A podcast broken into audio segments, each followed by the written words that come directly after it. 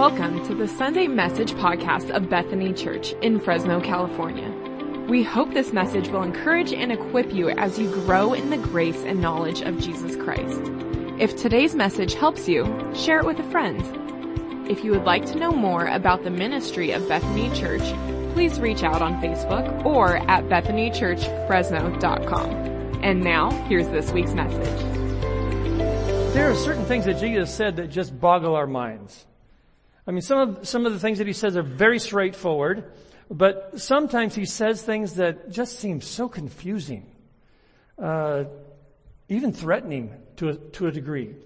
But the, the one thing I wanted to, to go over this morning with you is the fact that at a certain point, uh, Jesus said something that was amazing.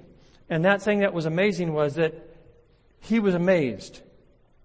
Now, can you ever imagine that? I mean, I've been amazed on a few occasions. Probably the thing that amazed me most in my life was when I was in the, the, the room, the delivery room for my, my first child, daughter.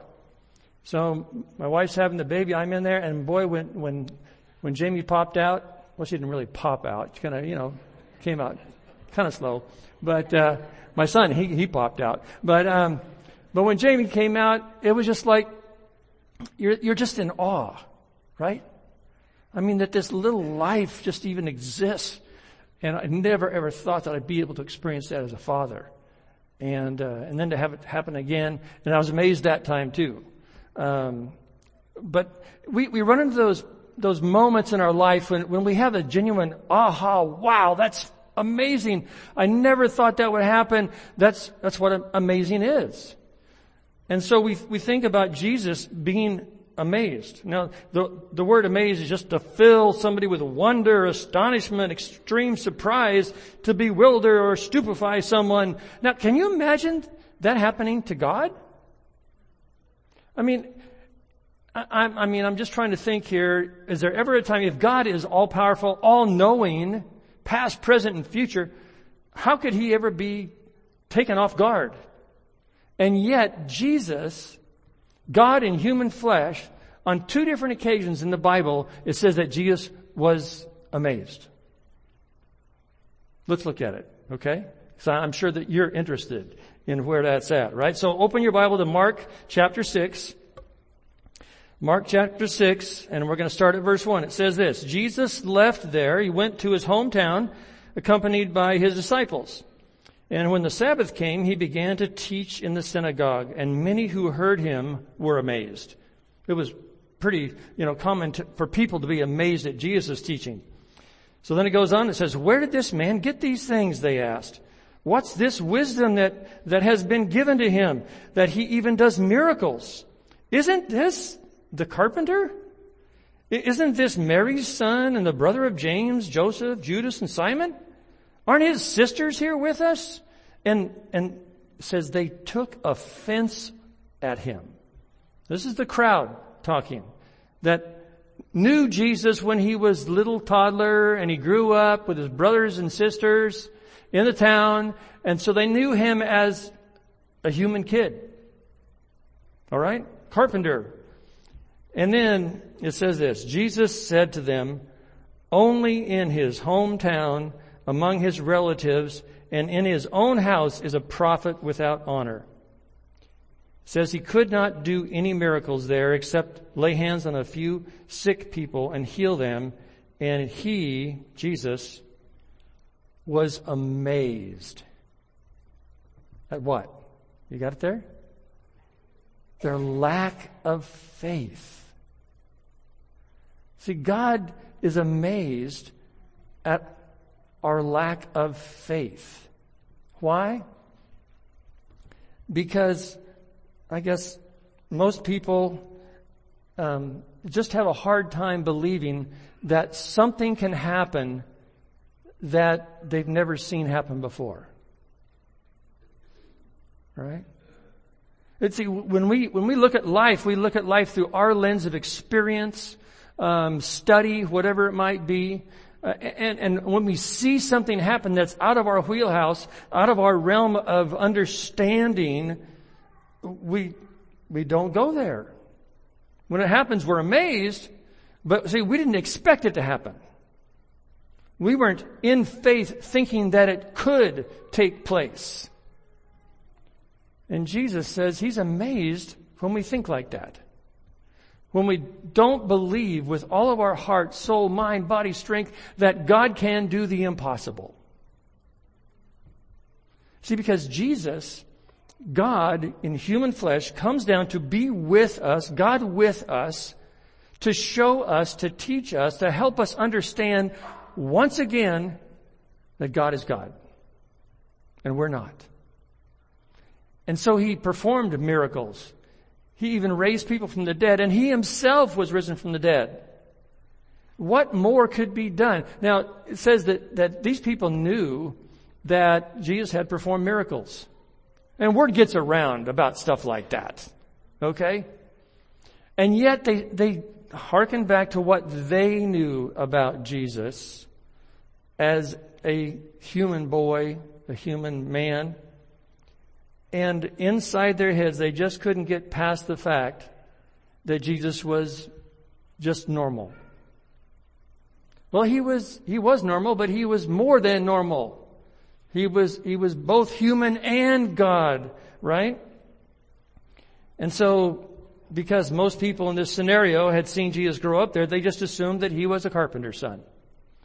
And uh, they didn't understand the change in him since he had left home, his time of testing in the wilderness, that where God prepared him for his public ministry, his encounter with John the Baptist, where the Holy Spirit came down and affirmed him as God's one and only son, right? Filled him with a spirit because they had seen only the human side of Jesus. They were unable to see and grasp the God side of him. And so Jesus is amazed at their lack of faith. See, when we doubt that God can do a miracle in our life or the life of someone else, um, we become like this crowd. We're, we're, we're doubting somehow that God just can't do that, right? I remember uh, went back to my 25th class reunion, which was an amazing event in itself. You know, you, the only reason you go back is to see how old everybody looks. Okay, uh, so I've got to admit, and, and I, you've probably caught this through some of my stories that I tell about myself, but, you know, I was a bit of a rascal when I was a kid, and, um, I had a hot temper, and, uh, I, you know, Mr. Funny, funny guy, always making jokes, stuff like that. And, uh, I hurt a few people with my sharp tongue. And so here we come back to the 25th reunion. Now, the, the people that were organizing it, they knew me and they kind of kept track of me and they saw that I'd become a pastor. And that probably like, woo, okay, you know, how'd that happen? Uh, but they asked me to, to speak, uh, not speak, but to pray for the meal. And I thought to myself, you know, this is a secular high school. I get it. There's a few Christians in my class and they wanted to pray before the, the, the meal and, I, and they asked me to do it. And so they stopped everything, you know, the guys came over from the bar and, you know, all this kind of stuff. Okay, we're gonna pray for the food now. And we've asked Bruce Porter to come and pray and and it was so funny because you know, I'm up here in front of the crowd and there's a table of, of my friends from high school who hadn't seen me in 25 years at the table. And so I start to pray. And while I'm praying, I'm listening. And I'm hearing these two guys that are talking and they're, and they're, they're saying, this is a joke. This has got to be a joke. There's no way, you know. And then about halfway through my prayer, it wasn't that long of a prayer, but about halfway through, I heard one of the guys say, Hey, I think he's serious. and after I said amen, I, I went straight to their table and I said, people can change in 25 years. And I had a chance to talk to them about the Lord that day. It was kind of cool. You know, they never thought in a gazillion years that I would ever become who I am today. Right? But with God, all things are possible, right? And even me here right now. And you know what? It might be God calling you to do something amazing. Like you were invited to go to Uganda. Don't ever shake your head no. If you feel the tug of God, God can do whatever He wants to do In you and through you. And my experience as a pastor has been, in all the counseling that I've done, is that the only thing that keeps people from ever changing their own behavior or whatever problem it is, whatever they're trying to overcome, that they feel powerless to overcome, the only thing that stops them from making that next step, that change, is belief. It's the only thing. See, my job is to, is to try and help people understand that God is still God. And He is in the business of change. He's still creating miracles. And if God gives a promise, He wants to fulfill it. But remember, we've talked many, many times, we have to cooperate with that promise, right? When God makes the promise, then we've got to step out in faith that it's going to go. This is what God wants. Okay, we're in it. And we need to be in it with faith, right? So, anyone can become a new and different person in Christ. Believe it. Believe it. Now, there's another time when Jesus was amazed. And then you want to take your Bibles, your Bible app, and turn over to Matthew, the Gospel of Matthew, chapter 8. We're going to look at uh, verses 5 through 13. So here's the situation. When Jesus had entered Capernaum, a centurion came to him, asking him for help. Lord, he said, my servant lies at home, paralyzed, as he, he's in terrible suffering. And Jesus said to him, I will go and heal him. So the centurion replied, Lord, I do not deserve to have you even come under my roof, but just say the word and my servant will be healed. For I myself am a man under authority with soldiers under me, and I tell this one go and he goes, and I tell that one come and he comes. I say to my servant, do this and he does it. Well, when Jesus heard this, he was astonished. You get that? One more time. Jesus is, a, he's astonished. He's blown away. He's amazed. And he said to those following him, I tell you the truth. I have not found anyone in Israel with such great faith. I mean, can you imagine being there? I mean, I, I always try to imagine how Jesus said these things, you know? After the centurion says his, his piece, Jesus kind of like, Whoa. And then he turns to the crowd. He goes, I haven't heard anybody, anybody I've encountered yet in Israel have faith like this man. I mean, that, that's a moment to remember, right? And so here we are. Let's keep looking. He says, I say to you that many will come from the east and the west and will take their places at the feast with Abraham, Isaac, and Jacob in the kingdom of heaven. But the subjects of the kingdom will be thrown outside into darkness where there will be weeping and gnashing of teeth. He, you see, there's two groups of people. They're the people like the centurion who's, an, who's not a Jew. And Jesus is making reference to so many people that are going to come from east, west, north, south, all over the planet that are not part of the chosen few. They're going to realize who Jesus is. They're going to make a step of faith and believe in God. And they will enter into heaven, but those who were originally chosen who fail to believe. And maybe in Jesus' mind at that moment, he's thinking back to that time when he went back to his hometown. And he was amazed at their lack of belief. He says, those who don't believe are not going to make it. But those who do, they'll be welcomed into heaven to feast with Jesus. And then Jesus says to the centurion, Go, and it will be done just as you believed it would. And his servant was healed that very hour. Wow. Wow.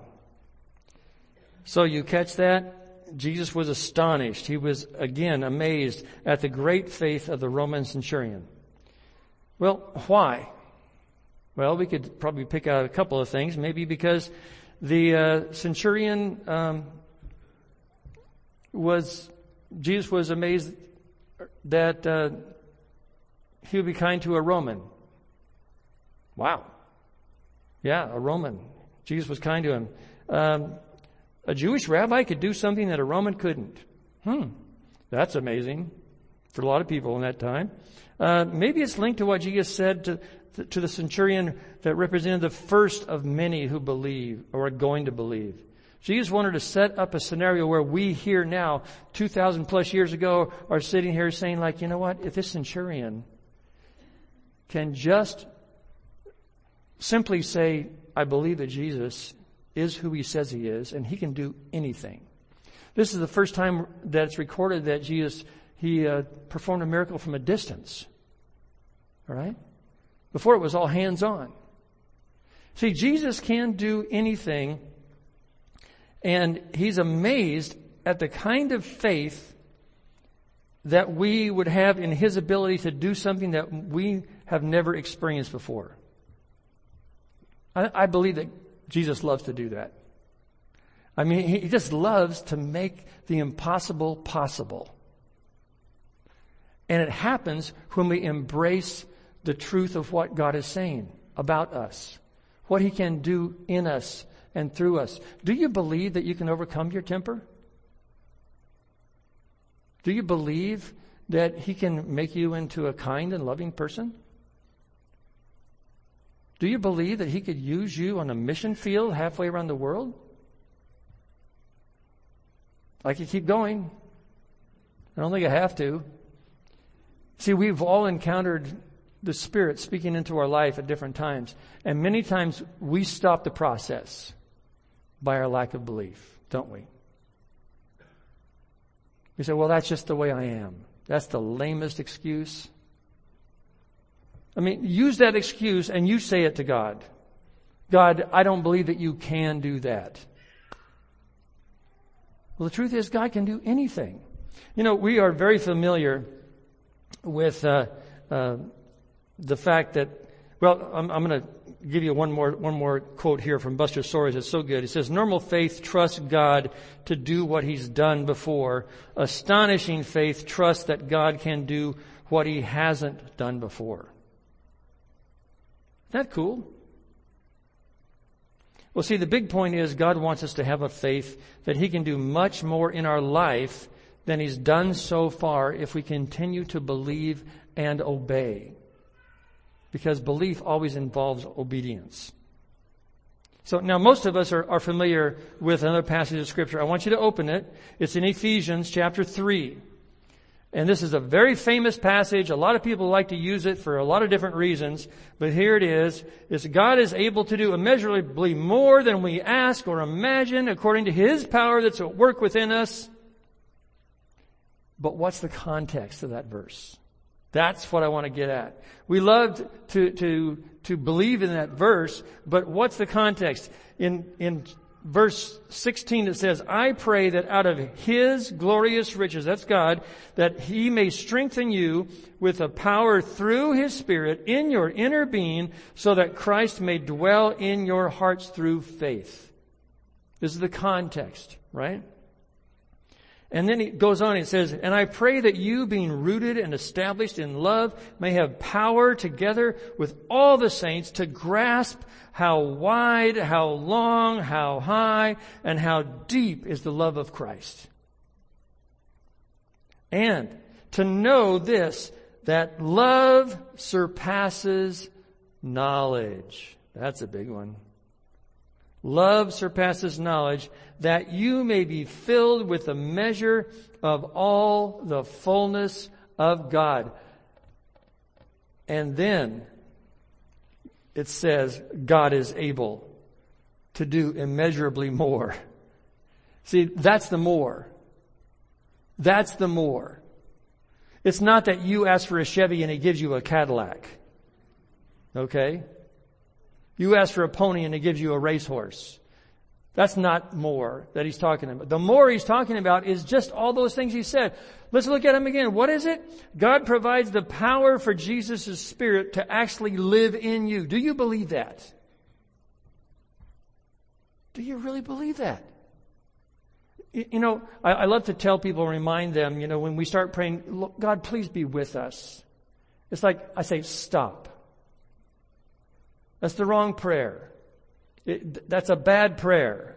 Don't pray that prayer anymore. If you've been doing that, stop it. All right? Here's the pray that, prayer that you pray. God, thank you that you are present.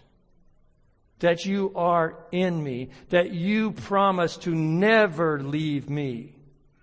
And so when I pray for my kids or go on a vacation, I say, don't, I don't, I don't pray, God, please be with my kids. Why? That's a dumb prayer. Sorry. Okay? What's the right prayer? What's the truth? We're going to speak the truth.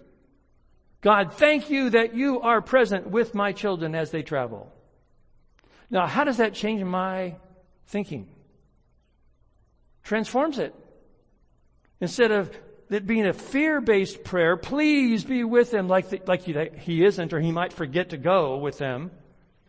Instead, it creates a confidence in me is what God wants, right? A confidence in me to know that my children are protected. 24-7. God is in them. He is with them. He is never going to leave them. So don't pray. If you, if you pray it by mistake, God, please be with, stop yourself. I was in a prayer meeting one time and I had done this teaching in this class and this big guy was up there and he was praying and he was praying for somebody, you know, that was going on a trip or something. And he, he says, please be with. He goes, oh, ooh, ooh, ah, mm. And he stopped and says, okay, redo. And then he started the prayer again. And I, I just, I clapped. Yeah. You see, one of the things that, one of the tools that Satan uses is what? False teaching. And that false teaching can worm its way in even to our prayer life. And God wants us to speak the truth. And that means in our prayer life too. And so we need to speak the truth that God is with us. Okay? Can you practice that? Start doing that. Start doing that. Second thing I see there is it's to help us understand, He can help us understand how great His love really is. He wants you to know how much He loves you. And not you, not just you. He wants you to know how much He loves everybody. Even the people that you assume God doesn't love. How could He ever love that person that is so bad, so mean, so cantankerous? God loves you so much that He came to earth to die as a penalty for your sin. So you could be embraced and re- reunited with God. And so don't forget that. God wants you to know how much He loves you and how much He loves everybody and how much He wants you to love everybody with His power, with His strength. Okay? He, it also wants you to, wants to help you understand that loving God and loving people is more important than all the knowledge in the world. It's not more Bible study that you need, although Bible study is important. It's important. But it's more love that we need for people, right? Bible says love overcomes a multitude of sins. And so God wants you to know that that love is the most, most powerful force that we have to bring people to faith in Christ is to be loving, right? And then lastly, you can be completely filled up with God and live and love like Jesus. Do you believe that? God wants you to believe that. That's the immeasurably more than you could ever ask or even begin to imagine that you could actually become like Jesus. You could be as loving as he is in the face of extreme opposition. You could still be loving. You can still be kind. Do you believe it? You see, that's the more that God wants for all of us. So then simply Tell Jesus, like the centurion, Lord, I believe you can heal. I believe you can take my sin. You can give me a fresh start. I believe you can heal my life. I believe you can do it. Just say the word, Lord, and I will cooperate with whatever you want me to be or do. Say yes.